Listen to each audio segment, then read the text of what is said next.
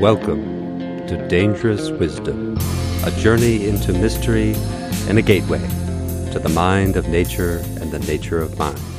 This is Dr. Nikos, your friendly neighborhood soul doctor, happy to be here with you so that together we can create a culture of wisdom, love, and beauty. Today I am joined by a philosophical pilgrim, my good friend Lia Helena Rubinoff, who has joined us before to talk about the mysteries of enlightened craving and a wisdom based approach to nutrition. We, I think we could say a wisdom and compassion and beauty based approach to nutrition and health and healing. Lia is a philosopher more in the old school with me, where we approach philosophy as a way of life, and Lia has come to see wisdom as the medicine we most profoundly need. And because of the interwovenness of wisdom, love, and beauty, that means love and beauty are part of our medicines, and Lia works with all of them.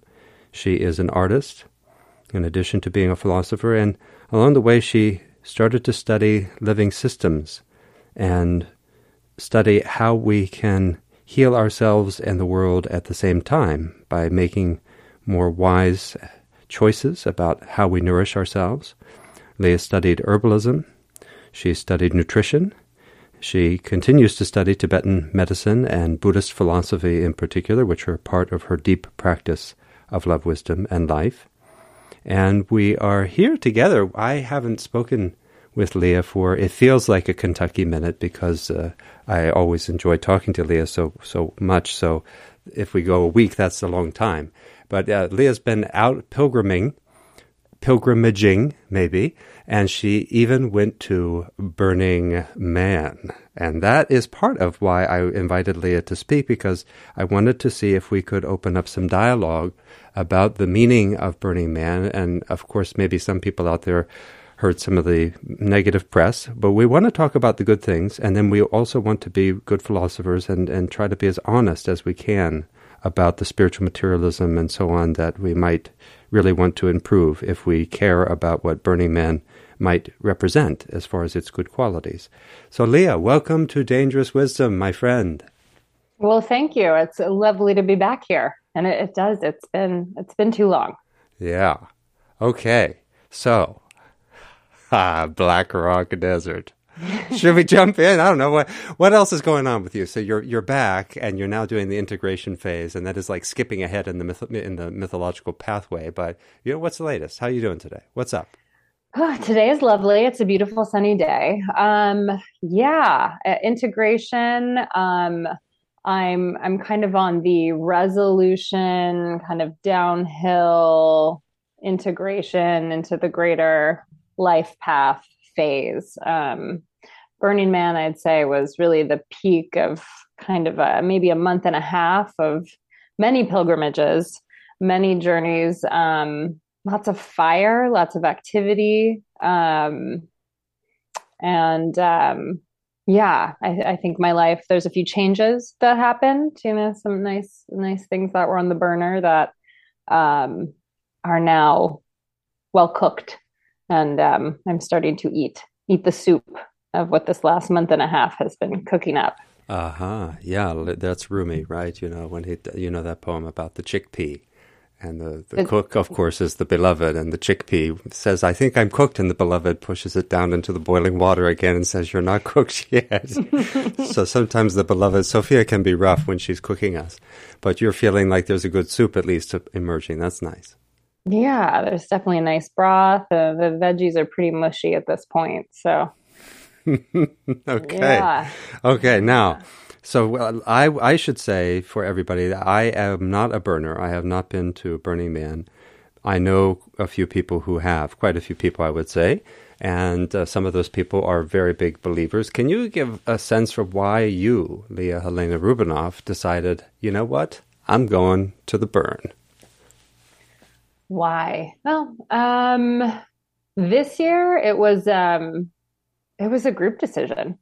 Some of my nearest and dearest were really motivated to to go um, and uh, some people in my life some some near and dear friends are, are turning 40 this year. So i think that was that was part of it. There was a big push. I have another dear friend who moved out of state and has never been and wanted to go. And you know it was the return of the burn this year because it the return the of return the burn of the burn yeah. Yes. stopped for two years so um there were renegade burns where people went to black rock city anyway and kind of tried to make it happen and you know they did to some degree but definitely way less organized.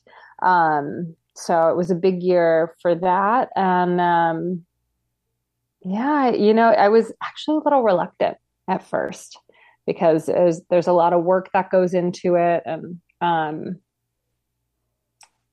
you know like one of the things that you, you had originally mentioned to me you know, there's a lot of waste there's a lot of preparation there's you know this is a city that is inhospitable.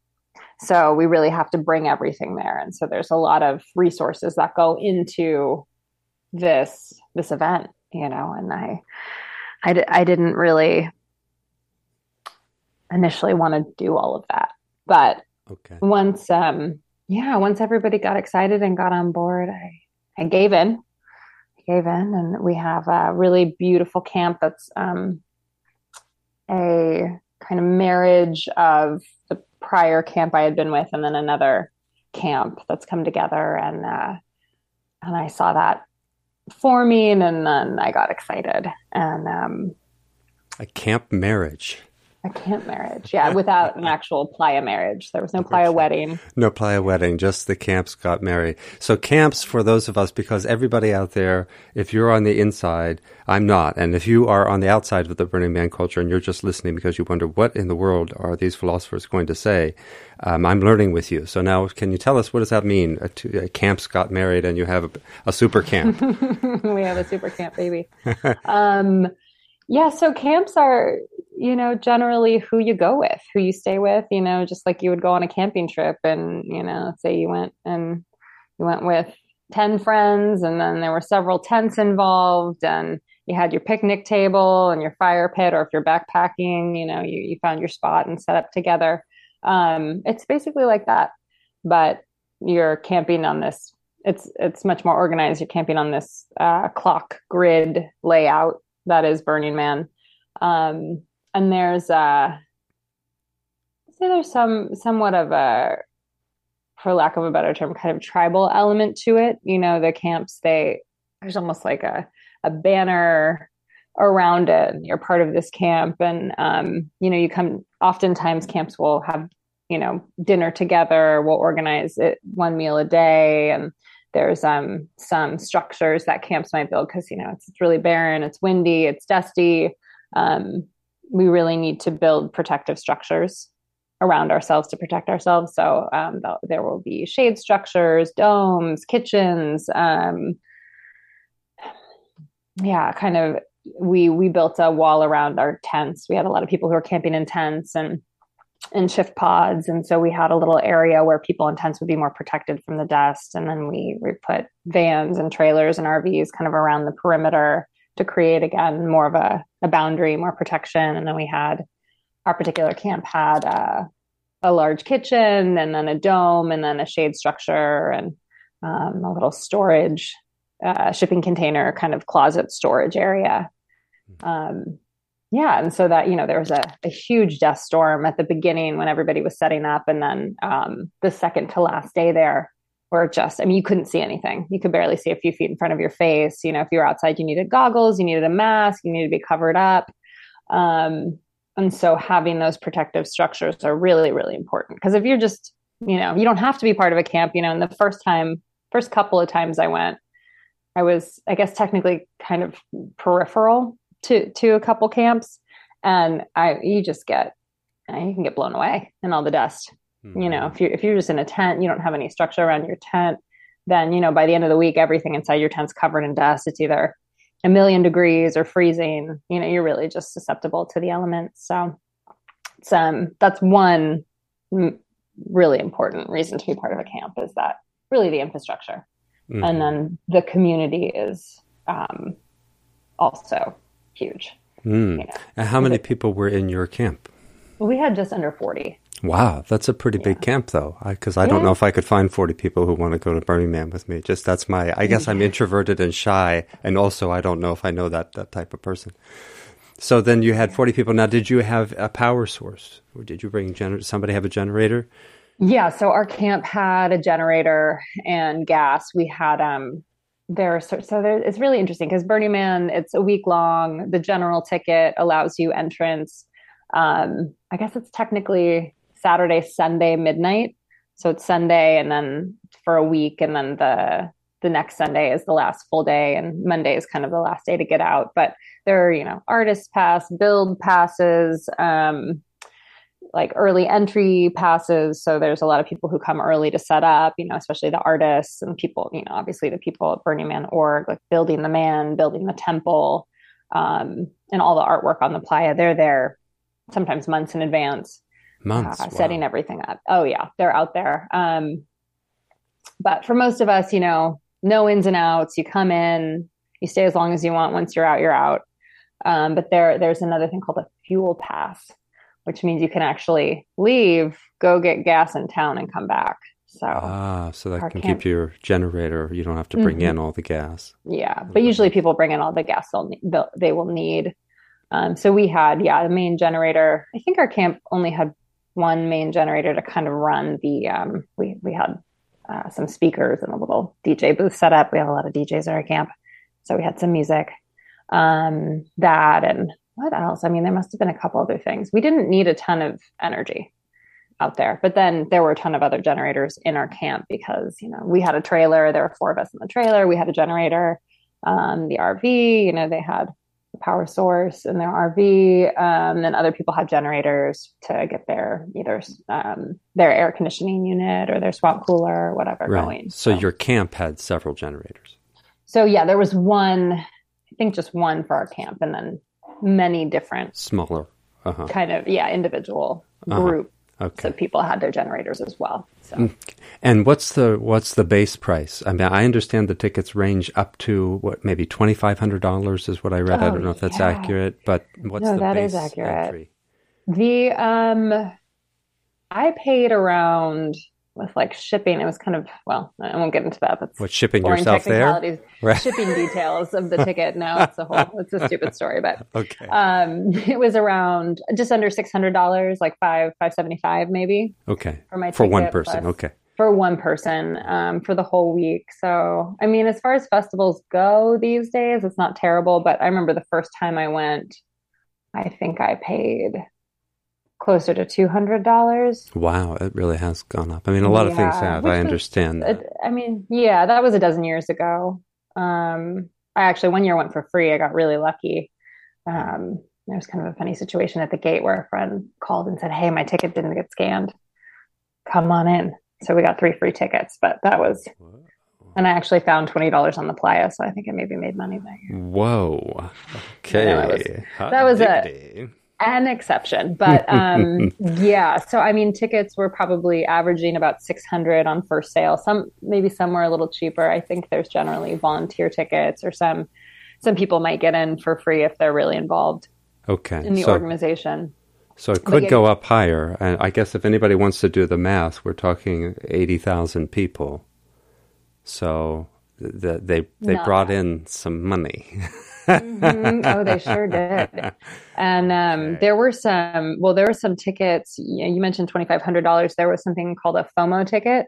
So they basically had last minute tickets where people could spend, um, yeah, like something like two grand or over two grand. I saw someone list one at sixteen hundred, and then there's people, you know, on like Craigslist or some sort of secondhand tickets who will just exploit um, right. people's desire to make it out there with the mm. limit. So right, uh huh. Yeah, yeah, there, yeah. There's a little business opportunity, right? Buy a bunch of tickets mm-hmm. at five seventy five and sell them for fifteen hundred or sixteen hundred, oh, yeah. right? For the FOMO well, crowd. All right.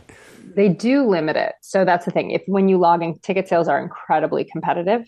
Um, so everybody in our camp was logged on the day the tickets went live, and I think two people got through or something, you know. And you can only buy two what is it, two tickets and a vehicle pass, one vehicle pass um, per login.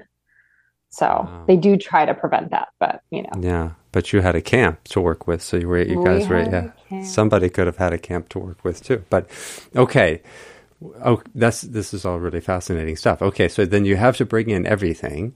And you made mm-hmm. it was funny. There was a weird synchronicity where I I have I will make different sign offs on my emails. It might be who knows what it'll be. I don't know. I say different things, but for some reason I wrote to you and said wisdom dumplings as my sign off. and then you wrote back and said, We're making a bunch of dumplings for the playa. We're making 600 dumplings. 600 dumplings. Wow. Now, so that means yeah. you did you eat these on multiple days or you just distributed the 600 dumplings to many, oh, many no. people?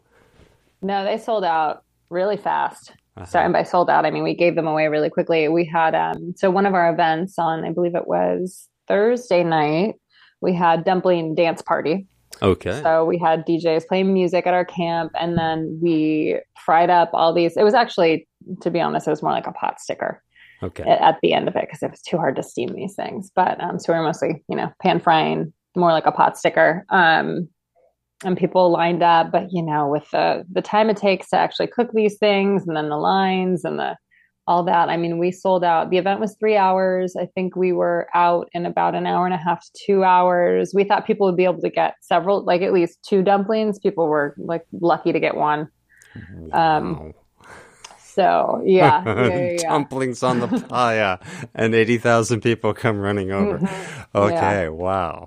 Yeah, so it's a pretty fun event. There's a there's um a whole guidebook of what food is where when on the playa. So, I mean, you could realistically not, I mean, this is a terrible idea, but you could bring no food and just go to all of these events and you'd probably be okay. But you know, well, you like only got our... one dumpling. exactly. it's like you're risking that people run out. There was actually, there was a hot dog camp.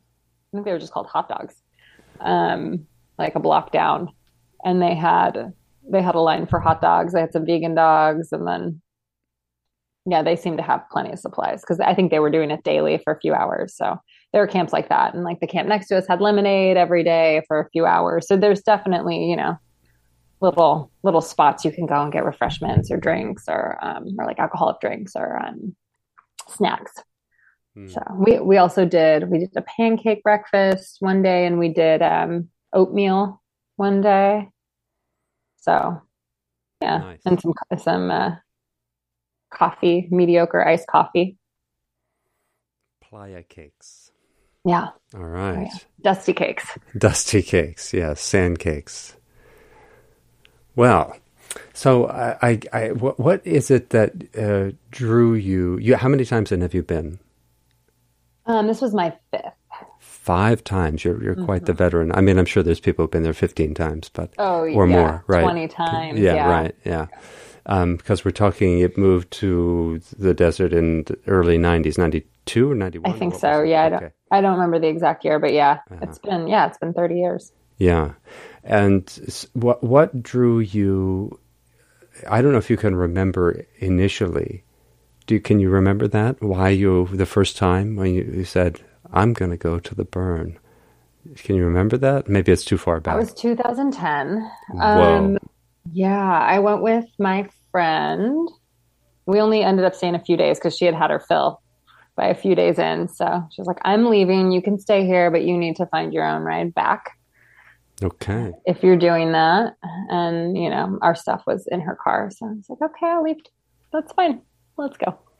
Um, but why did you were not done the first time though? You were like, oh, I, I wanted to stay longer. Yeah, I was looking to soak it up. Yeah, I was. I wanted to see the man burn. I wanted to see the temple burn. I really wanted to do it all. And then I think that was, you know, it was maybe it was like 180 for my ticket. It was right around $200. But at that, and I mean, $600 is still a lot to spend on a ticket. But I, I remember that feeling like a, a, very significant amount of money to spend on an event yeah. at that point. And um, like, well, if I, sp- I spent that money, I definitely want to get my fill. Yeah. You know.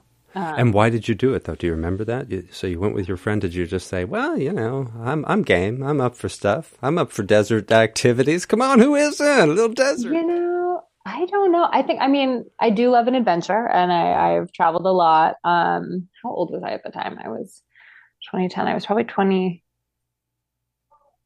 I year was that 25? 25. Yeah. Okay. 25. Um, yeah, I was used to traveling and adventure and really excited to explore and experience. And um, I think it came up because my friends had a, a, group of friends who had been going to Burning Man for since the 90s.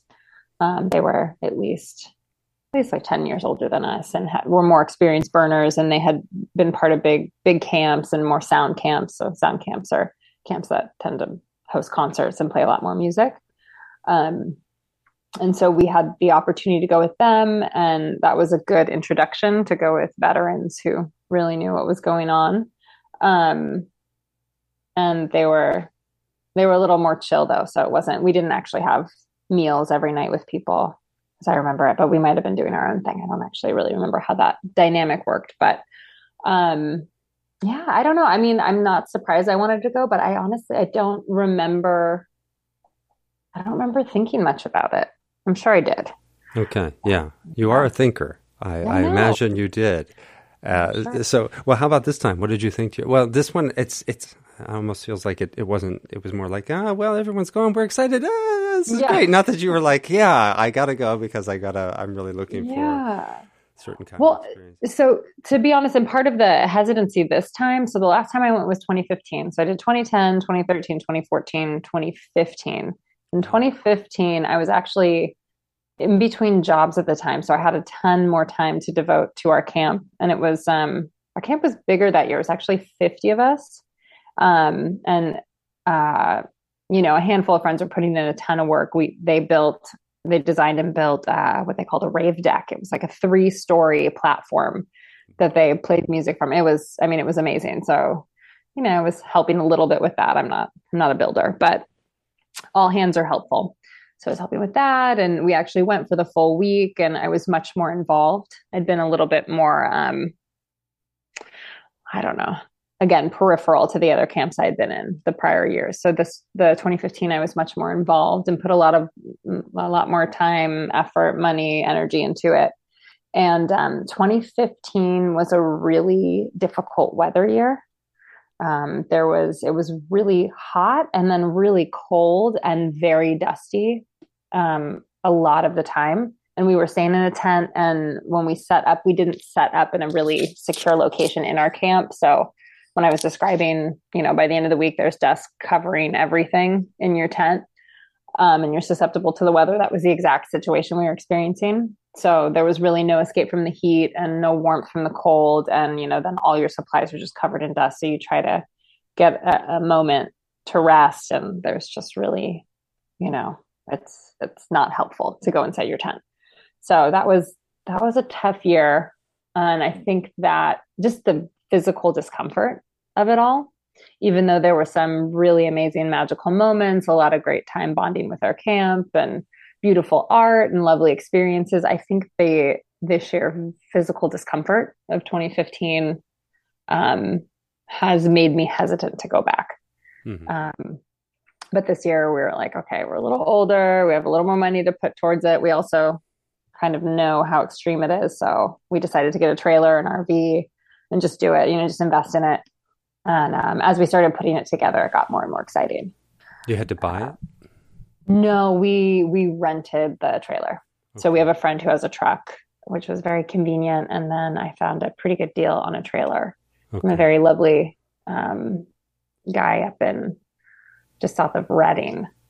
Um, yeah, I asked because I have heard that some people won't rent equipment to go to Burning mm-hmm. Man, but you were able mm-hmm. to find somebody who did. Yeah, yeah. And I asked him, you know, we're going to bring this to Burning Man. Is that okay? He said, what's that? And I said, oh, okay, well, Excellent. Burning Man.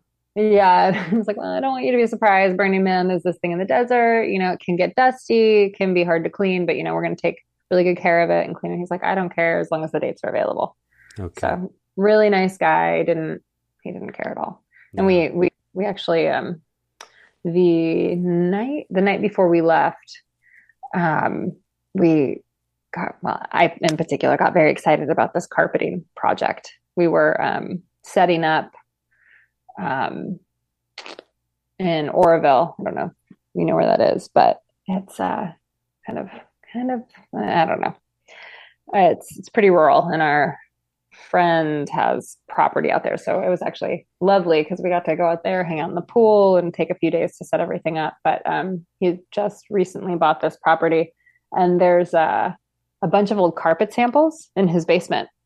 So, you know, he's like, honestly, most of the things you find in that basement you can probably use. So, uh, we used some of the carpet samples and just coated the ground and part of the the base of the wall just to help protect it from the dust. So that made cleanup a lot better. And it also meant that we could lay down on our trailer on the floor. Wow. Which, you know, is only so appealing, but. Yeah, sure. Yeah. So I wonder, you know, what do you, if, I, I wonder if it's, I, am stumbling a little bit there. Hermes, stop doing that. Still retrograde. what I want to try to put my finger on here is that I know it must be hard to gauge because you have 80,000 people and the experiences must range pretty widely. But based on your experience of doing this several times and knowing how much you invested, what is your guess on on what an average person must be investing in gear and other things in addition to their ticket? I mean, what do you think? I, there must be some extravagant numbers, but but when people, because I've also, the context of this question is also that I have heard that gear doesn't do very well. So a lot of times people will buy a bunch of gear and then they will get rid of that gear because there's just, you know, you're just going to have to get new gear next year because this is, this is gone. Um, but even if we assume that some people can reuse, what do you think, as a guest, do you think people are spending, or what kind of range? Oh, obviously, the sky's the limit at the upper end. Do you think people spend on gear in addition to the tickets? Yeah, I think there's a huge range. Um, I mean, like I told you, you know, there was the year that I went for free, found twenty dollars, and you know, we used a tent that we we own. We, um, you know, I, especially early on, and I generally have this mentality of what do I have that I can use, you know, and you do have to understand that some things are going to be pretty damaged or just, you know, not like they were. They're pretty hard to clean or actually can just get destroyed. Um, but for instance, like I have the same pair of boots I've probably worn. I definitely wore them in 2015. I think I wore them in 2014 too. And I, I, I actually got a new pair of boots, but then, you know, day two or something, I, I recognized they were hurting my right foot. And so I put the old boots on, you know, and so you just kind of have, if you have storage for it, a lot of people will buy gear and then that'll just be their Burning Man stuff. Mm-hmm. You know, we actually, our camp has a, a storage container I think in Nevada, um, where we keep a ton of the stuff. So there there are a lot of things that are reusable you, as long as you store them. And a lot of people who go with frequency have some sort of storage for for that gear. So that's you know you you buy that occasionally, and you might run through it more quickly than you'll run through you know non Burning Man gear. But it's the same type of thing where you have specific gear for it. But then there there's the extreme of people you know, like my friend who had never been before, she's someone who um, she loves to shop. You know, she loves to buy new things. So um, she's spending a lot of money on outfits, and she needs to get all the gear for the first time, and um, you know that can can rack up a huge bill. Um, yeah. So again, yeah, you do have these extremes. Um, I'd say, it, I mean, with tickets, and it also depends. You know, are you building a shift pod?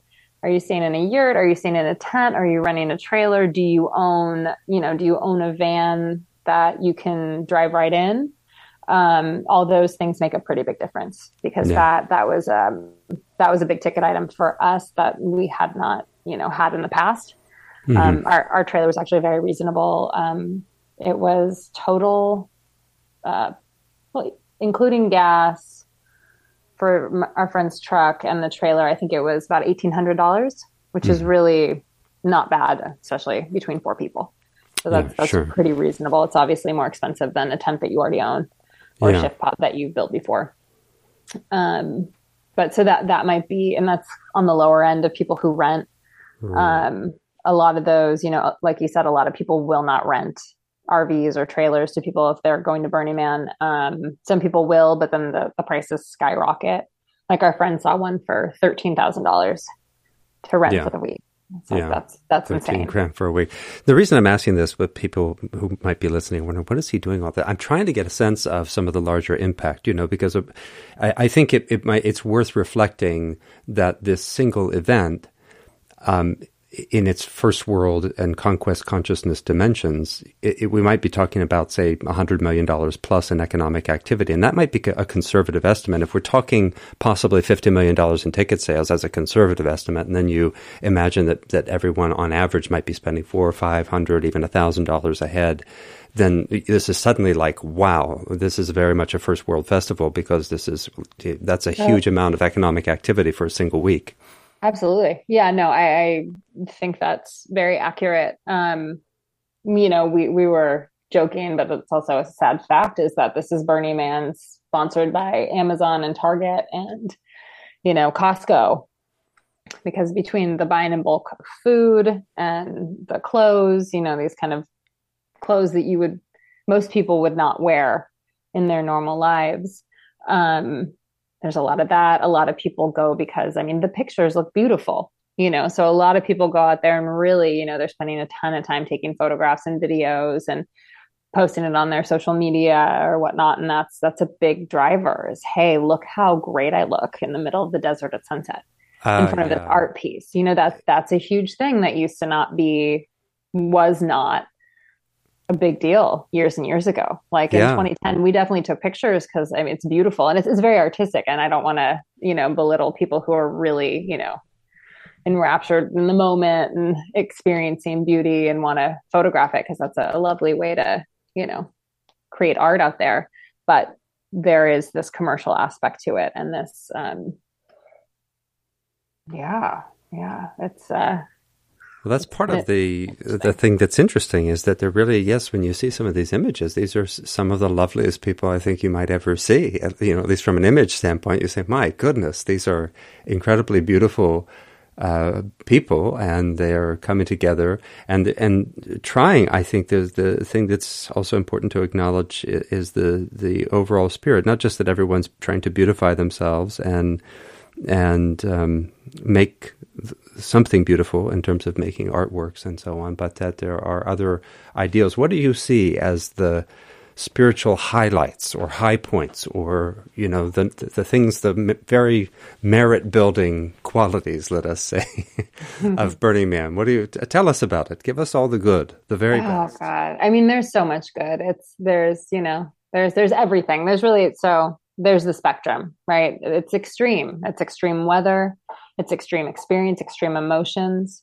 Um, so there is all that, you know, difficulty with capitalism and, you know, what our sorts culture. of extreme emotions did you see? I, oh. I, mean, I can imagine it because, you know, in fact, one person I know who went there had kind of like a, a bit of a breakdown. Uh, not quite yeah. a psychotic break, but but you know, yeah, kind of oh, emotionally yeah. intense. It's really common, you know. Really, any any it's it's tough on relationships a lot of times you know if you go there with a partner it can be uh-huh. very difficult because all those issues in your relationship are just forefront yeah. and more more intense um yeah you know because you can't hide from it you know and That's you're in right. extreme extreme conditions so if there's there's an issue and then you're like oh my god you know you're blacked out drunk again, but this time it's 115 degrees and I actually have to cool you down because you're so out of your mind you don't recognize that you're putting your health at risk. Yeah. Um, for instance. Um, a random example, for instance. Yeah, not from anyone's personal experience, but um, so yeah, there are extreme extreme things that can happen. But um, yeah, a lot of people. There's also, I mean, in the past, this year was really beautiful. I mean, there were some difficult experiences, but I'd say I had a really beautiful time overall, and I was very at peace for most of the time. But I, I do in the past i know i've experienced like incredible loneliness and isolation because you really are in the middle of the desert. And if mm. you if you lose your people or if you go on a solo adventure i mean it's it's pretty easy to get lost from people and there's really no cell service. Um, there used to not be any service but i think there's a little service here and there now. I didn't have my phone on but um, yeah you can get lost from your people. Uh, you can you know in the middle of the playa at night can feel really lonely mm. too. Um, so there's that that kind of loneliness or um, isolation, confusion. You can get really lost and disoriented yeah. um, just from how the city works. Um, and then just, I mean, in that setting, like in a desert in general, you know, you deserts are pretty amazing places because you really are in a lot of ways feeling that um, kind of aloneness with yourself. So then anything you're experiencing in your life is just right there with you. Um, so it's a really beautiful place to feel your feelings and then feel them through and continue to process them and explore them, see where they go. And another really magical thing about this event is that there's something, um, I think, just the pure otherworldliness and uh, imagination that goes into this experience um, creates synchronicity in, in just a very large amount.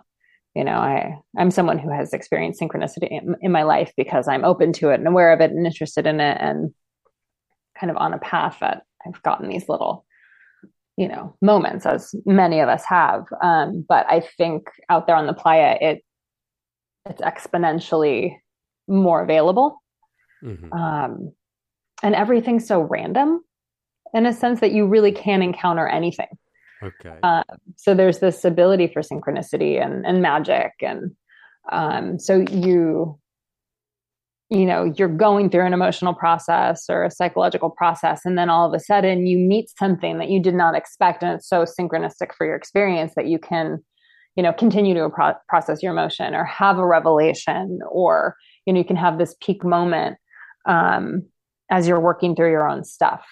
So there's really this possibility to um, kind of externalize your internal journey in a way that I just don't think is a, is as available in our in our normal um, functioning life. Hmm. Hmm. Externalize your internal journey, huh? Um, sure. Uh, I think one of the things that's interesting is the way this is um, this plays on the the okay so so I want to acknowledge that there are these wonderful things that you're talking about. And then I I want to ask about the difficulties that these things present and also that they experience to come to fruition in a culture of ignorance because uh, one of the things that happens in in uh, a culture of ignorance is because we so hunger for ritual ceremony and what anthropologists call the liminal experience, then we start trying to find it in places because it's not really made available. So Victor Turner is one of the anthropologists who talked about this, uh, and it's in the work of, of course, Joseph Campbell has it in his own way in his work, and it goes back uh, earlier than that. But the basic structure is of of this kind of ritual experience and this mythological experience is that we have a separation, and then we have a uh, a transition or threshold space, and then we have a return. And so the liminal space technically is this crossing of a threshold. You really are entering a space.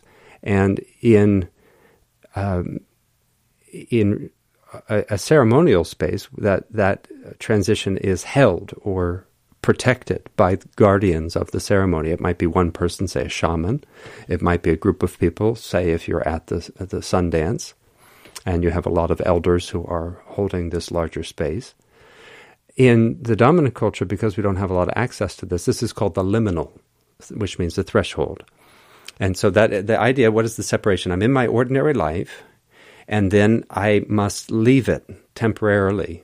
Now, sometimes this is forced on us, you know. So a, a, that that that separation from everything could happen just because you lose your your beloved, and now you are sent into the liminal space of grief, and that just happens. Or or nature or life comes, and sometimes, of course, it's because you you have a destiny or a calling so Frodo has to go on the journey, or Bilbo has to go on the journey because that's just their burden. And they are separated from the Shire.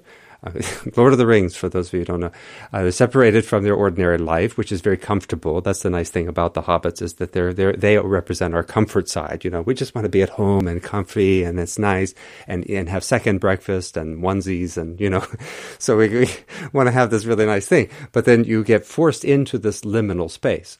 But then what Turner realized, and you know, one of his books was um, it, it, it was this. Uh, he was writing about um, how you go from he, he, the title of the book is from ritual to theater. And one way to understand that is to say that we we've lost the real ritual and he used he had a word for this liminoid.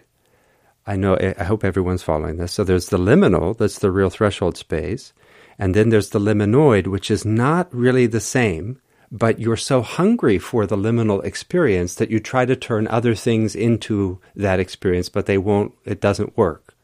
And so, um, the extreme example now that we have in a certain way of, of how these things get mixed in. Uh, what I want to say then, by the way, is just to finish that little arc of thought, is that maybe Turner is implying that the ritual becomes emptied because of all the theater. And the reason I'm bringing that up is because of what you were saying, Lia, about how there's a lot of imagery, and it's now been co- one thing that's happened. It's not the only thing, and it's not to say that it ruined. You know, now it's all ruined. But one thing that has happened is that there's theater that is about the look how pretty we look, and it's all glossy, and it, that's not necessarily giving us the what what it would mean to go through this liminal experience.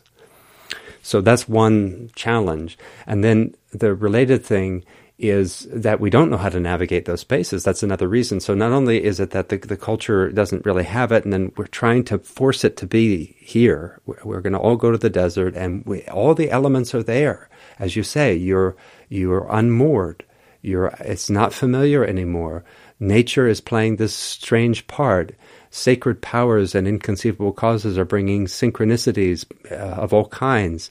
And that all of that is supposed to happen in a hero's journey. But all that we did was we went into the desert and we burned something, and then who knows what happens after that, right? And we don't know, you know, for being a little more cynical. Well, what do you, uh, what is your sense of, of that?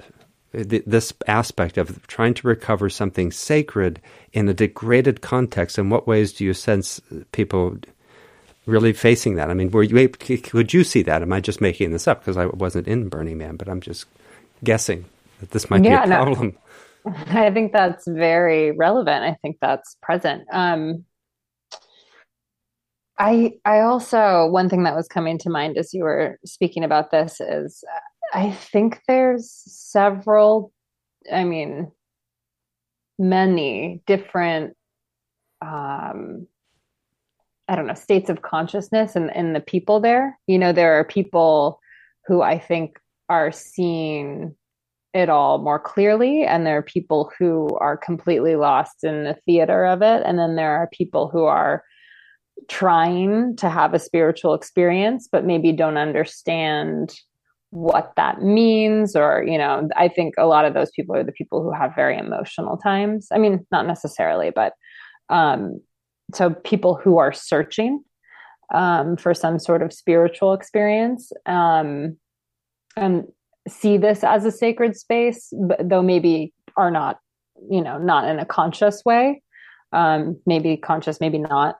And then I think there are people who are more seers or more experienced, maybe more experienced burners, although not necessarily, um, or, you know, maybe more spiritual people or more, I don't want to add value judgments to these people, but just you know people carrying states of awareness that are more capable of holding the space um, and supporting that spiritual experience.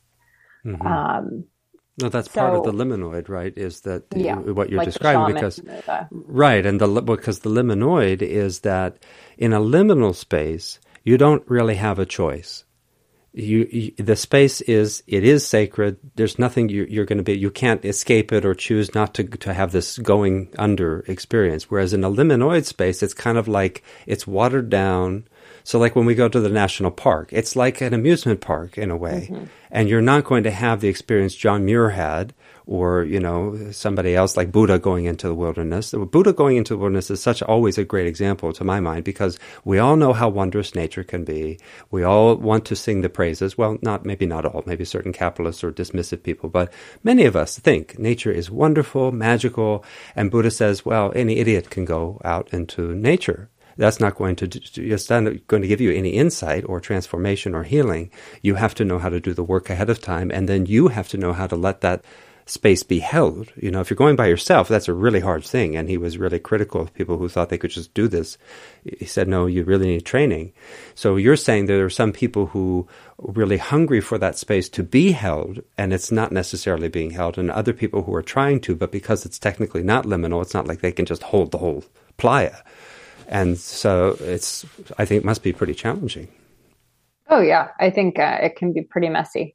And I think people can have pretty rough experiences that, you know, like, um, for instance, in doing deeper shamanic or medicine journey work, you know, sometimes you can come out and um, maybe have more difficulty than when you went in because some doors were open that weren't protected and yeah. Um, you don't know, you don't have the tools to work with it. Maybe you let some things in that you can't address, um, that you're not aware enough to see. So now you have more going on in your subconscious, or, or um, you've kind of added, you know, baggage to your burden instead of worked through this baggage or this burden and, and healed. Um, I think that can happen for a lot of people who go out to Burning Man. Um, yeah it's so interesting. It isn't a protected space. You know, right. there, um, there's uh, this year was different for me in a lot of ways, but there, I'd say every other year, I remember walking out at night and really feeling this kind of hedonistic, almost demonic play. You know, mm. it's a right around midnight. It's dark. People are out. All the lights are on. It's a different scape now. You know, it's neon lights everywhere, sounds coming from all directions. I mean, that's one thing about Burning Man that I think um, is very unique to Burning Man and, you know, maybe music festivals, but this is on a much larger scale, is there's always sound everywhere. There's always bass in the distance, multiple sounds. So it, it does sound like a circus or a carnival mm. um, most of the time. Um, so there, there is that, there's that kind of strange, dark, kind of dark, maybe. I mean, it was, you know, actually dark. Um, but there, there is that feeling that I experienced where I did feel kind of susceptible to wild energies that I didn't necessarily want to invite in, but I felt like they were there. Yeah. Um, this time I felt differently. I'm also in a different space and um, personally and spiritually, so I think I had more capacity to to work with that. Um, I feel like I, w- I had one of, one of the things that I felt that was different about this year is that I felt like I was in a capacity to help hold space for other people. I wasn't every other year. I felt like maybe I was looking for something, especially 2013, 2014, 2015. I really felt like I was looking for something. I was out there seeking. And I didn't feel that way at all this year. I was just, once I got there, I was like, this is the celebration and enjoyment of it all. Um, I, I wrote music for our camp and that was a really beautiful gift that I got to to give and participate in. And just you know when I got there a couple days later than most of our camp and I walked in they're like oh the singer you know nice to meet you. Because I knew about half our camp. And I was like oh, yeah yeah. You know so that was that was already a wonderful way to walk in and everybody loved the song and was so happy that we had a camp song and the the guy that mixed the song and and produced it you know we bonded over it. And I got to actually share the the philosophy behind the lyrics of the song which everybody was interested in. Was like, this is so cool. You know, so I almost, you know, upon arrival was like, ah, my job here is done. I'm having a great time. Like, how can I help facilitate the rest of this hmm. for everybody? Um, so I, I did partially because of that and just partially because of where I am, I really did feel like I was in a space to to care for other people in a way that I haven't been in the past and, and to really just show up and, you know, um, kind of listen and see what was needed and really give. Um, so I think I got kind of sidetracked in my thought there, but um, yes. So I do think there there's there's a way that people can really encounter difficult things and not have the tools to work through them, which yeah. you know can be dangerous. And then, but on the flip side of that, you know, there there's the experience where people are able to experience a radically different way of living, um, and really use their imagination and um, you know though though not everyone is like this it is generally a very welcoming and loving place where you know people aren't necessarily overly nice but there's kindness um, so people you know might yell profanities at you but they're being playful and then they're like come hang out with me you know but it's just part of their shtick yeah. you know so there's all sorts of weird things going on but generally it's very in- inviting and you can kind of pop in wherever you want to mm-hmm. and um, there's a lot of embracing um, and stewardship for people who really embrace the the tenets of burning man mm-hmm. um, so oh well there you've breached a subject that is some some more potential for spiritual materialism i mean i just want to acknowledge that one of the things, if I were drawing philosophical lessons, these would be old ones, these are not new, but it's a, an affirmation, for instance, of the fact that we are lived by powers we pretend to understand. One of my favorite lines. Uh, that's D.H. Lawrence, but, um, or pardon me, uh, uh, W.H. Auden. And we, uh,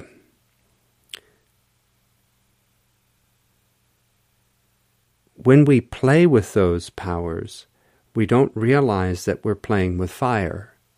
We don't know how to relate to these things. So, so this, there's this hunger for the liminal, and then people uh, go into the space, and as you say, there can be a lot of hedonic energy, which is not really the energy this needs. It needs to have mm-hmm. this uh, kind of a lot more reverence because the powers are going to be there and if you don't know how to work with them, then they will cause disturbances for you or just make the thing a, a nice memory because you you could you might have really nice intentions and you're really trying to work with it, but as as anybody who knows who has been on the spiritual path for a while, if the experiences really don't have a place to take root, and if they weren't received in their fullness and metabolized, then they're just going to become a nice memory they won't really have changed the culture, which is one of the possibilities for a liminal space, is that it is destructuring to certain maybe patterns that have to give way. Mm-hmm. Yeah, I think that's a really important point because a lot of people um, love Burning Man so much. And mm-hmm. they put in so much time preparing and organizing and building and creating and they go out there and they have the time, you know, ups and downs and everywhere in between. And then they're done and they're like, oh, they call it decompressing. You know, I'm decompressing from from Burning Man, and I don't even think people really refer to it commonly as integration.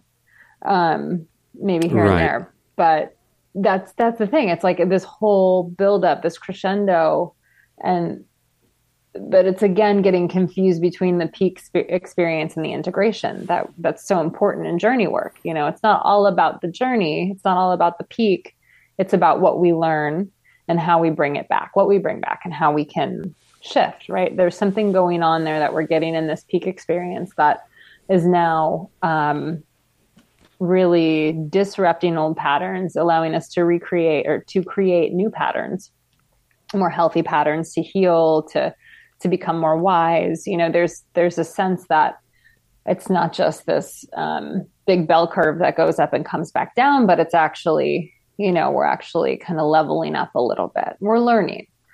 Um, and there is, I, I think plenty of people learn things at Burning Man, but there is also this mentality of, okay, see you, in, you know, see you next year. Mm, um, sure. like, yeah. okay, we're going back to the default world. Yeah. And they, they're, you know, again, there may be some of this compassion and stewardship and some of these 10 principles of Burning Man that carry through to some degree, but uh, I don't, you know, San Francisco has a ton of burners. I wouldn't say San Francisco is like Burning Man. Right. You know, yeah. people are bringing that back to San Francisco. Um, we're not changing the culture yet, that's for mm-hmm. sure. And there's also right. this issue that we're seeking experiences, but we're not doing as Buddha was saying too, you, you, you can go chasing experiences, but if you don't train so that the right kinds of experiences come and are have a place where they can become rooted in you. So there's a real transformation because otherwise we say we learn, but then it turns out we're in the same situation five years later, and we didn't really learn it. We we said we did, and we were nostalgic and and I'm just being a little. I, I know. Um, that people who are fans of Burning Man might uh, find some of these things, I don't know, could be overly critical. I am trying to be an honest philosopher that the traditions have always warned about these things. And as I said about medicines in, in a previous uh, contemplation, I think this is part of what Plato and and uh, Socrates were concerned about that they had their own Burning Man, much more powerful and culturally pervasive, and that was the Eleusinian mysteries. That was a powerful liminal experience. And somehow or other, Plato thought, yeah, but why isn't my culture healthier? Because it had far more, um, you know, presence in the culture than Burning Man has in ours. And can what can we learn then from the wisdom traditions and the sages that could, if you look, if you want Burning Man and its spirit to be successful, don't try to reinvent the wheel. When these uh, sages are saying, look, you have to listen to, to these basic teachings that a lot of indigenous cultures are, they evidence them in their practices too. So I'm sure there's there are some really important differences, say, between the Sundance and Burning Man. Yeah, um, yeah, absolutely. I would say, but I do, you know, and, and instead of Burning Man informing the culture, I almost feel like the culture is taking over Burning Man.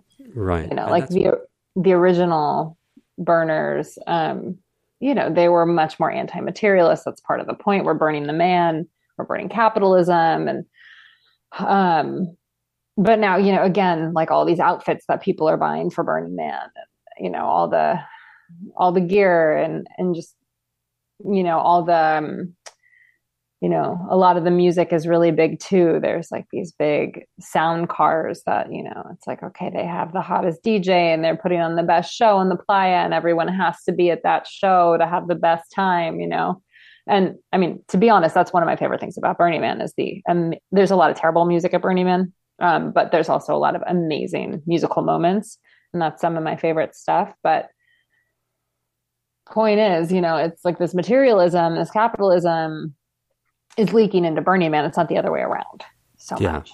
So and that's, that, that's what's more prevalent to me as someone who, you know, it's been 12 years, the time that, you know, I've been going to Burning Man and I see it exponentially increase. Wow. So it's that's yeah. amazing that to, to to to recognize that and and again this is a thing that the spiritual traditions they tell us ahead of time. And so I think anybody who's a fan of Burning Man or, or interested in transforming culture and whatever is the thing or the set of things that you think, oh, these are the things, this will transform the culture. All these traditions teach us that each one of those is if you're right about it and you think, no, this is really, this really could transform the culture and get rid of some of the delusion, that means that it's a threat to your ego and to the culture if the culture is rooted in ignorance. That means the culture and your ego well they have an immune system which will treat that thing as an invader and will find ways to try to get around it. So we can guarantee that Burning Man is going to be co opted. It's not like a surprise. It's that if you didn't do a whole lot of work to stop it, it's just what will happen. Because capitalism doesn't like those those kinds of gestures, you know, or whatever you want. I don't, you know, capitalism. It's a whole complex of ignorance, but our economic ignorance doesn't like it any more than anything else does. But our economic, you can tell that it's uh, not a threat to the economy because of the scale of finance involved. I mean, how do you how would you manage that? Oh, Otherwise, yeah. right? You know, a hundred million dollar plus maybe event. I don't know what it. Maybe it's much more than that. Yeah, and I mean, I know there's a lot of money and resources that goes into making it happen. So I can't say that's all profit because you know oh, sure, they have sure. a lot of work to do out there, yeah. and it's an you know it's an organization year round. So yeah, they have employees and um, it continues to function even outside of Burning Man. But yeah, I mean, there's these whole plug and play, as they call them, um, kind of camps where, you know, it's like these mega RVs and trailers that are set up for people who pretty much fly in, go over, live in their space. There's catered food. There's, you know, all amenities. They really just show up with, I think sometimes they even have outfits. You know, it's just, it's set up for them. And I don't know how much money they pay for this, but yeah, you know, tech people are in that. You know, there's a lot, there's a lot of tech people and I'm sure plenty other people too, but it's it's a common part of Burning Man culture now. And it's, you know, I'm not too distantly connected to some of these people in in San Francisco and LA. Um, mm-hmm. you know, I have friends who did that, and one of my friends said she was embarrassed to do that, but you know, she was in a situation where she could, and she just flew in and did it the easy way, and had yeah. some shame, but also, you know, had a great time. Yeah, so. I bet. Sure, because you can turn it. That's what we've. That's the story of the dominant culture. Is how do we try to turn this thing into our entertainment? This whole sacred uh, dance of life. One of the things that I wanted to bring up then is what I consider maybe the one of the biggest instances or examples of a spiritual materialism, and I don't know what we'll say to reflect on this, but one of the things is this idea that um, that you can leave no trace in your life. I find this to be a, an, an, astonishing level of ignorance because there is no such thing. We're human beings. We're going to leave a trace. The only question is what kind of trace. But one of the things that uh, I don't know how accurate it is, but Burning Man themselves claim that their careful analysis yields an estimate of 100,000 tons of CO2 and I don't know if we can trust that. Do they really know how many generators burned how many gallons of gas? And I, I, hear it was 12 hours of traffic to get out. Some of those cars might have been running because, you know, you're sitting in a car in the desert. I would say um, most of them were running it unless they died because yeah. it was 115 degrees. So Right. And so the University of Chicago estimates that the cost – of carbon pollution is a hun- is is if you know because we are not in control right now, so it's going to be something like hundred thousand dollars per ton is the cost to humanity. So this is one of the things we have to keep in mind. Then is not just okay, we have a carbon footprint, but that everybody has to pay for Burning Man. And what's the cost for us? Well, for if it's hundred thousand tons a year, the cost to humanity is ten billion dollars a year, according to the. Now, the University of Chicago was not trying to pick on Burning Man. They're just saying this is the cost. That has nothing to do with Burning Man. I'm just saying that Burning Man claims 100,000 tons. I'm sure that's a, conservative estimate. And a different source is saying, well, what's the cost per ton to deal with carbon pollution? And it's $100,000 a ton. And the other thing that's interesting there is that one person in the U.S consumes about 16 tons a year, which is really imp- um, it's impressive because the global average is a quarter of that, so four tons. But in Africa, the math works out rather nice. It's 0.8 tons because what that means is that Burning Man for one week, because it's 80,000 people, it's equivalent, and, and remember, we, it's, we have 100,000 tons of CO2. It's the equivalent to an entire city of 80,000 people in Africa for a whole year. An entire, that's just in carbon Significant. Footprint. So uh, one week in, in the first world, and then there's this idea that somehow you're not going to leave any trace. But we saw in the news that people took all their garbage out and immediately started dumping it everywhere along the way, including reports of people just throwing it out the window. Oh yeah. That, Did you uh, see any of this happen? Any of this trash? Uh, oh yeah. Um, Yes. So, I mean, there are many stops on the road out that, you know, it's like $5 a small bag, $10 a big bag. Um, and like some, some are tribal people because, you know, a lot of right next door is tribal lands. Um, so yeah, that's, um, people are, a lot of people are stopping there. I didn't see a ton of people just abandon their garbage on the side of the road. Um, I did see bikes. You know, a lot of people, there were, I mean, there must have been a thousand or something. I saw pictures of just abandoned bikes on the playa all over. Um, that's wow. probably the biggest one. Um, people are pretty good about moop, which is trash, matter out of place. Out of place yeah. yeah, yeah. People are pretty. That's kind of like a. That's a pretty entrenched rule, and people will yell at you a, a lot of times, especially, I mean, burners, like that's a big thing. Um, but we did see a lot of bikes just abandoned. because um, you know there's all sorts of problems. Your bike gets dust in it, it stops running, the chain falls off, the tires pop, whatever, you know. And there there are bike camps like there, there's a big bike camp. Most people have people who can work on bikes at their camp. Like we had several people who are really great with bikes. Um, so you know, there's a lot of things you can do about it, but a lot of people, especially at the end of the week, are like, you know, I'm done with this and it's broken, so I'm just going to leave it right here, so I don't have to carry it out with me. Yeah. Um, so yeah, like how I, I don't know, I might be exaggerating, but it looked like you know like I said, the picture I saw looked like a thousand bikes or something. Wow. Um, yeah. But that could be an exaggeration.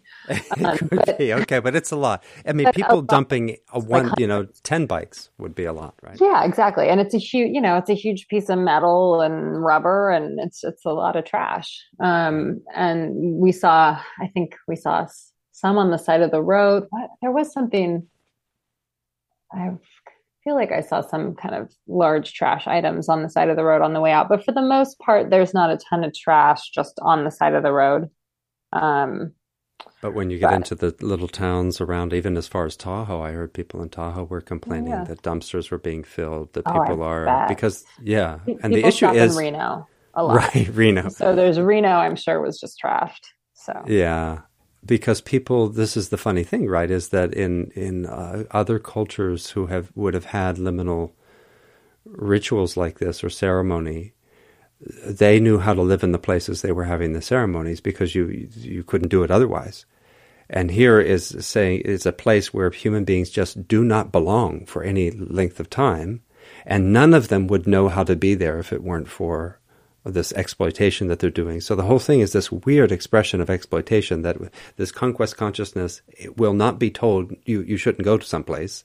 No, we'll we will turn it into a livable city and in the process use an entire year's worth of uh, who knows that's just the carbon my goodness it might yeah, be two years worth of resources for the well, Africans. It, it's also it's also getting there, you know. Exactly. Like yeah. People drive hours and hours people fly in then drive you know there's all sorts of ways that these you know 80,000 people need to get here in the first place. Right. So there's already that um, and then get back. So that's something that i'm sure they don't really take into account. Um, and then yeah i mean there there really is so much trash that we make. Yeah. Um, which it's a weird thing because of course when you say matter out of place one of the things i love uh, uh, uh, Soko Morinaga's book, one of the first lessons, he's a Zen master, and one of the first lessons he was taught, he said, he went to study with his teacher when he was a young, young boy, and um, he tells this beautiful story of how he was supposed to uh, take care of the lawn, and then the teacher came out and said, you know, what, what are you, what, are you doing? There's, uh, um, all these uh, sticks and pebbles and stones or whatever that were around. And, you know, every, time he, would point to something, like say a bunch of uh, pebbles, and he, and he said to the teacher, teacher say, "What about all these pebbles?" And he said, "Well, that's just trash." And he said, No, there's no trash. And so he shows them how you can take the pebbles, pick the pebbles that got scattered into the yard, and you put them under the drain spout so that you don't get as much erosion when the water comes off, you know, because the stones hit the water hits the stones and it spreads the water out. And he does this for everything. And the lesson he gets, his first lesson in, Zen, in Buddhism, Buddhist philosophy, is there's no such thing as trash. There isn't trash in the world, but then we know that trash was made and how do we deal with that terrible contradiction in our existence you know mm-hmm. i mean it seems like we're intentionally making trash and i mean burning man does its part to try and limit trash. It i mean we are trash beings we are trash humans. We're living in a trash culture. It's profitable to make trash. So that's something that happens. Um, burning man tries its best to limit that. There's still a ton of trash. Um, but uh, you know, for instance, people generally don't have plastic cups, don't have disposable cups. We you usually, you know, you go around and people offer, let's say people offer alcohol at a bar, people people were offering what was my favorite thing? Um, there was this one camp that had little slushies. Um, so you know it's over 100 degrees. There's a dance party. They had kind of a pickleball badminton thing set up on the dance floor. I mean, this was like this was so fun. You know, our camp we won the pickleball game. It was a great, great day and they had these slushy. Look at you, pickleball. Oh, champ. so fun! Yeah, uh, yeah, I'm very good at pickleball. Um, but they had these little slushy. You could have it with or without alcohol. So you bring your own cup, and they you know fill you up with your slushy. And so that's that's a common thing. Or like the camp next to us, like I mentioned, had lemonade. So you bring your own cup over, right? So they don't have disposable cups, so there's less trash. Yeah. And that that's, that's a big good. thing at Burning Man. That's one of yeah. the things. Like you have your cup, you have your spoon, you have your bowl, whatever. You have your equipment. Yeah. Um, and there are some exceptions here and there, but generally that's the deal, you know. And there was um, there's this one really cool setup. It was like a ton of shipping containers all set up like different um, i think it was modeled after tokyo but there were maybe like 50 little bars and it, and they made a few alleys so cool um, and everyone was individual uh, my favorite one was moonshine there that, that was run by philosophers definitely. Whoa. That was, that was my favorite little. What was the giveaway that it was run by philosopher? Uh, the bartender, and I didn't. I don't really drink, so I didn't have a cup with me. But um, he was when people would walk up and ask for a drink, he would say, "What is a question you have?" And um, I mean, the way he was sp- responding, it was just he was very clearly a philosopher, and people just were baffled. They were like, uh, "What do you mean?" You know, it's like, "Oh, great question. What do you mean?" Um, do you mean? Yeah. Great. Yeah. Or, or someone might actually um, think about it and have some question about themselves or something. Um, I was waiting for someone to ask an interesting question, but I guess I didn't sit there long enough. Um, but anyway, you know, it's like you have your own cup and you go around and you can experience the different bars, and that's that's a really cool offering. Yeah. Um, so that that is something that Burning Man does work on. Um, and just to contrast that, I've like I said, I've had kind of a a very boisterous, fiery month and a half. I've been to multiple music festivals, including Burning Man over the last month. And I was just at one last weekend in San Francisco. It's a new new festival and it was a bit of a hot mess, but you know, fun, great music. Um, but I mean, you just couldn't, you know, take three steps without walking, you know, stepping on a plastic cup or a crushed can or a water bottle or something. You know, it's just everywhere. And yeah. they have great cleaning crews. They come, they clean everything up. The next day it's like new. So people can litter all over the ground again. But, you know, this is not a solution. It's like if we're all going to a music festival and you want to drink, yeah, bring your cup. Right. Go, go get your $20 cocktail in your own cup instead of a $20 can, you know? Yeah. It's just, yeah. It's such a waste. So that that is a big difference. You know, there is at least, hey, that's one way we can limit waste. Yeah. But bring your own cup. But I mean, obviously, this is a it's there's this still this larger conversation of we're trying to do something from this standpoint. It seems to me of conquest consciousness because you really, I mean, there's this larger need for a real liminal experience that's skillfully handled and that doesn't involve people going to a place where people can't live, wouldn't be able to be there Mm-hmm. And this delusion of I'm not going to leave any trace, but the cost to humanity every year might be $10 billion for us all to go and do this, as opposed to truly. I mean, I guess they have this uh, aspiration now to make it. I, the the statement I think I saw was that we want to make it better for the ecologies that it happens every year than if it weren't to happen, that it would somehow be worse for the world if Burning Man mm. didn't happen, ecologically speaking. Now, that's I think that's a tall order because if mm-hmm. they think they're going to plant trees somewhere else, that's that's probably not going to work either. I mean, they're they yeah they're not planting enough trees if that's the the goal. Yeah, I don't. I mean, that's a great aspiration, and I do think they're very ideological, and I, I do think that their heart's in the right place. Like this is a well-intentioned organization, but again, and it's an org, it's not a com, you know, it's um you know, maybe there are some there are definitely some mechanisms in place to make it better than a lot of the other things that we have going on a lot of the other companies for instance that we have going on in our in our culture the other music festivals or carnivals whatever there there is there are those aspirations and those goals to make it better, but we have a long way to go. Yeah. You know, and I mean, there are some amazing things like this is otherworldly. You know, there's nothing yeah. like this on earth. It's just, it's breathtaking. It opens your imagination. I think it opens a lot of doors, but again, does it open the right doors? Does it open the healing doors? Does you know which doors are opening? It's you know it's like yeah. hey here's a here's a new possibility, but is that the road that we want to walk? you know. Um, yeah, because there too, if you want you want to see something that's breathtaking and explodes your imagination, read the Avatamsaka Sutra. I would say, you know, and you don't have to go anywhere, but maybe you could enter. You could actually enter that space and think how many yogis went to a cave and said, "You want amazing? Just go inside your own mind." Mm-hmm. I think mm-hmm. Jung would say that too. I, I, I wanted to read from Gary Snyder, um, and you you might get a sense of why I chose it rather quickly. And, and the rest of you listening, just stay with old Gary for a moment. And don't worry, I know I specifically have friends who hate poetry, and so you're going to be okay. But um, so this is finding space in the heart, and it's at the end of his his masterpiece, his magnum opus, Mountains and Rivers Without End. Finding space in the heart. I first saw it in the '60s driving a Volkswagen camper with a fierce gay poet and a lovely but dangerous girl with a husky voice. We came down from Canada on the dry east side of the ranges, Grand Coulee, Blue Mountains, Lava Flow, Caves, the Alvord Desert, Pronghorn Ranges, and the glittering obsidian paved dirt track toward Vya. Seldom seen roads, late September, and thick frost at dawn. Then follow a canyon and suddenly open to silvery flats that curved over the edge. Oh, ah, the awareness of emptiness brings forth a heart of compassion.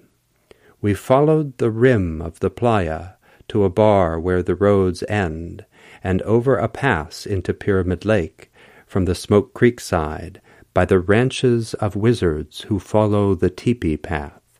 The next day we reached San Francisco in a time when it seemed the world might head a new way.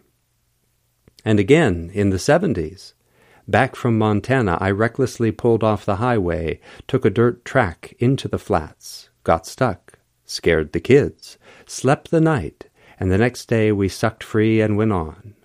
Fifteen years passed. In the 80s, with my lover, I went where the roads end, walked the hills for a day, looked out where it all drops away, discovered a path of carved stone inscriptions tucked into the sagebrush. Stomp out greed. The best things in life are not things. Words placed by an old desert sage.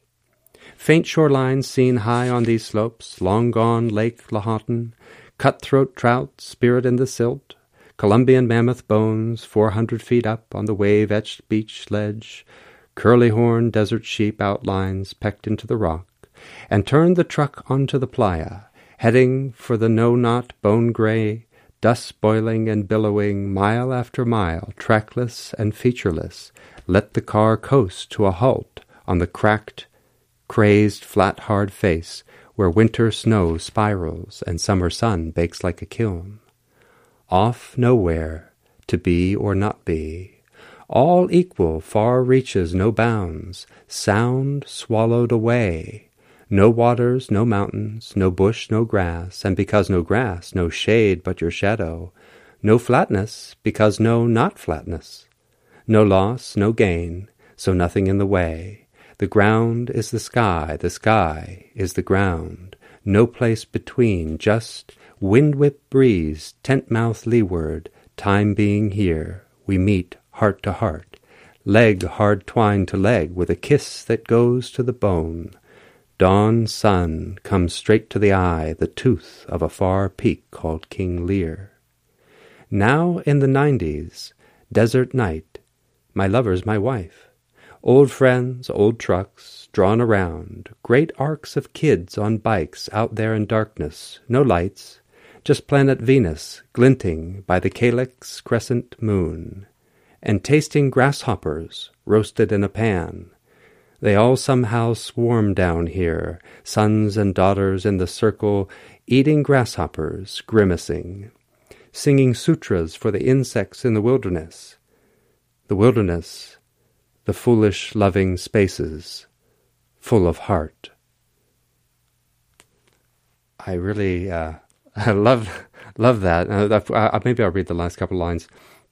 Walking on walking, underfoot earth turns. Streams and mountains never stay the same. The space goes on, but the wet black brush tip, drawn to a point, lifts away. Those are his very final lines. So you can maybe recognize where mm-hmm. he was. Oh, yeah. And so, if for those of you who aren't sure, yes, he, he was in Black Rock Desert and he has been going there for years. He's been going there long before there was Burning Man. And he had a, you can see this kind of different experience, not Lia Helena's wisdom dumplings, but gra- grasshoppers, making his kids eat grasshoppers.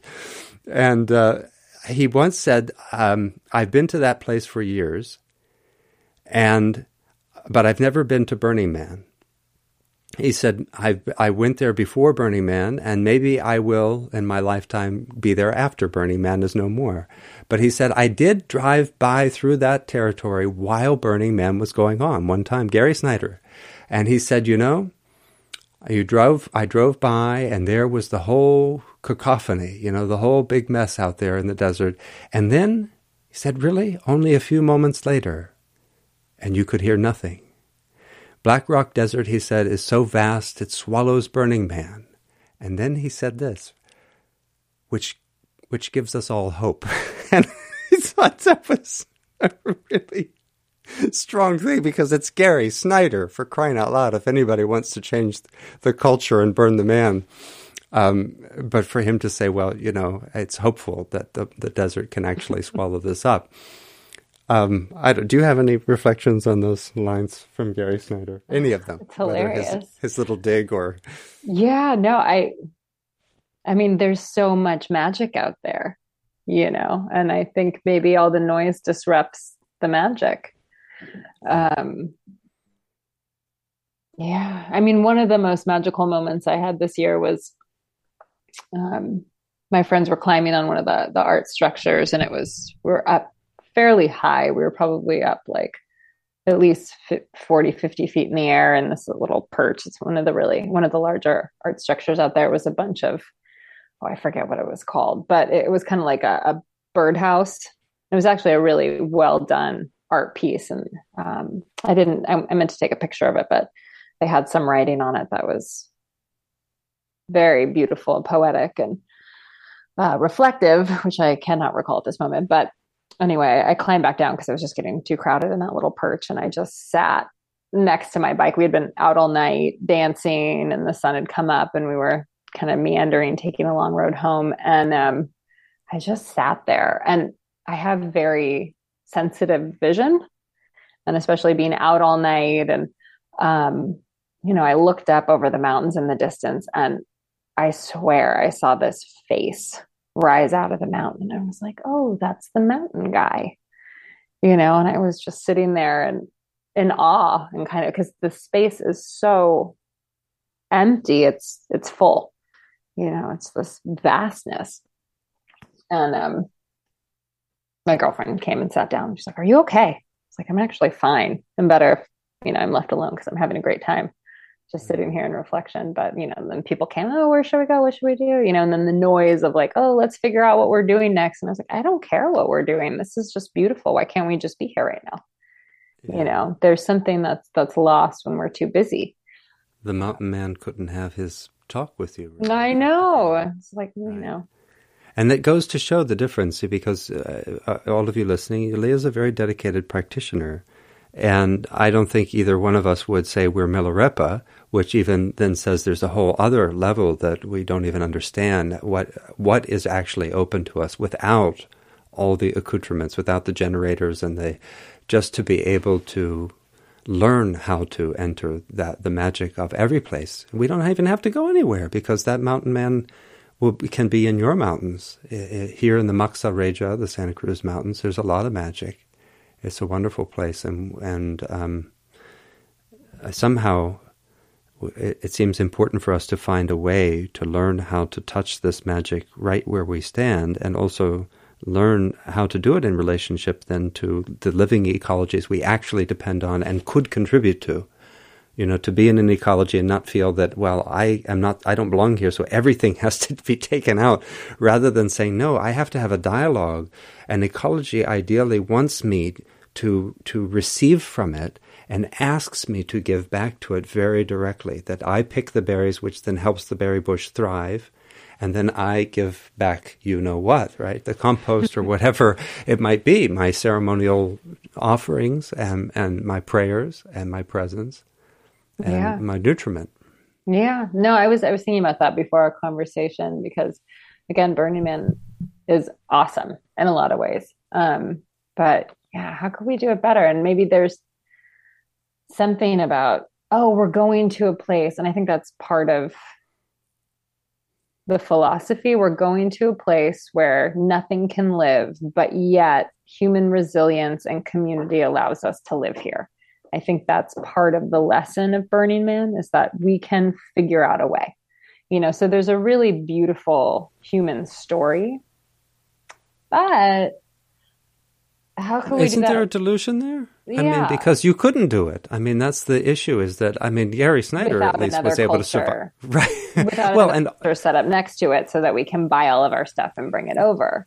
That's right. Exactly. Yeah, we're forgetting the whole picture. So it's there's this there's this story that's really lovely, but again, it's segmented from the total picture of where our resources are coming from and how we're actually doing this. The money we're spending, great, it's a gifting economy, but what did I spend so I could give away 600 free dumplings? You know, and not only did I have to buy the dumplings, I had to buy the ice and the cooler to keep it in. You know, right. so it's, it's, just like the footprints larger and larger. Um, yeah, but I was thinking, you know, what what would that look like if we, you know, different scale, I would say. But how do we how do we gather? You know, how could we create a festival around and festivals? Maybe not the right term, but how do we create this kind of beautiful artistic event around an ecosystem that can hold it? You know, where we actually learn, oh, instead of leave no trace, it's like, how do we engage? You know, like you were saying, what what are we receiving? What are we giving back? How do we give back to this ecology so we can actually enjoy this you know maybe that's a good way you know kind of like an offshoot of burning man how do we create that festival right where we mm-hmm. can where we can have a situation where we're not creating a mess where we're learning oh what does nature have to offer us and how can we be here um, with these resources how can you know we can there's a river right here. We can use this water here instead of bringing in you know 20 gallons of water. Um, and you know maybe i don't know what we would do with food because I, I, don't think we're in a situation where we could realistically gather food for ourselves in a wild habitat. Although maybe there's little stations where it's like hey here's the wild berry bush you know here are the greens here's these mushrooms you can eat these mushrooms you should not eat these mushrooms you should eat if you want a good time you know so people can kind of help you learn um, how to engage with the environment in a more sustainable healing collaborative way um, yeah how do we re-indigenize and that's a part of it is that we if we want to know how to do that we have to look to the wisdom traditions and also ask how did the people who used to live here before conquest how did they live mm-hmm. and what do we have to submit to within that those teachings in order to return ourselves to the land and because he mentions in there, uh, he, he, has the line, um, "We follow the rim of the playa." To a bar where the roads end and over a pass into Pyramid Lake from the Smoke Creek side by the ranches of wizards who follow the teepee path. In other words, mm-hmm. indigenous people who are right. living on the land. Mm-hmm. So they, those people know how to live there. And it's interesting, too, the section, a couple sections before what I wrote, uh, read, is called The Mountain Spirit. Mm. So maybe he saw the same mountain man. I wonder if he did, but yeah, that's it's the mountain spirit. Oh yeah, but, um, the big guy, big face. Yeah, the big guy. So how do we how do we do that? How do we re-indigenize? And uh, and that would mean that we do have to uh, overcome more in our culture and in our the indoctrination that people don't maybe realize that they. A lot of times when we're rebellious against the culture, we somehow don't think we're infected by it. Nevertheless, right, which is a silly thing. Yeah. And that's actually, I was at some point that thought crossed my mind is that maybe, you know, nature isn't enough for us anymore because we don't know how to sit in silence with it and how to really listen. Yeah. So we really do need to go into this, you know, this moonscape full of crazy art and vehicles and people that we've never seen before so that we can really be slapped in the face with the ability to live differently right? And it's not that that's the way we should be living. It's just that we need to be really knocked out by another reality to realize we can live differently. Yeah. because again the noise like we just can't silence everything. We can't listen internally because there's so much noise and stimulation which is funny because burning man is so much noise and stimulation. Lights and noise you know yeah. all the time. Um yeah. yeah well, that is interesting, um, and an interesting note to, to leave on for people to kind of meditate with that there is this sense. I mean, one of the things I think is so funny so often about our political and economic situation is that people basically give up and say, well, you know, what else can you do? This is the best that you, we could do. You know, people often say, oh, capitalism is the worst system there is, except for all the other ones, which are even worse. But then uh, there is this spiritual experience of, no, we could do things better. And why is it that we won't hear that the world wants us to, and that maybe it has its opinions, and maybe that's why we don't want to hear it? because what nature would tell us to do, in fact, the first thing nature might say is, okay, great, I appreciate your spirit. Don't come back to this desert anymore with 80,000 people. You know, that's the first thing I want to tell you. is, this is really great, but just you need to take a second and listen to me and let me actually guide you. And because she's going to make us renounce things, as Sophia do, does in all her manifestations, she makes us renounce things, and the ego doesn't want to renounce them, and the culture doesn't want to renounce them. But your experience as well, there's something else there that can tell you, no, there is another way. Yeah. I mean, there has to be another way. we're in we're, yeah, we're doomed. So. Yes. All right. Well, Lia Helena, as always, it's a delight to to talk to you. Thank you for coming. Yeah, thank you for having me. I've had a lovely time. Oh, good. So did I. And I look forward to our next dialogue. And thanks to all of you for joining us and for engaging in your practice of life. And uh, we both encourage you to think about these questions as deeply as you can. Think about how we can all take some wise, loving, and beautiful steps forward and create that culture that will allow all beings to thrive in mutuality.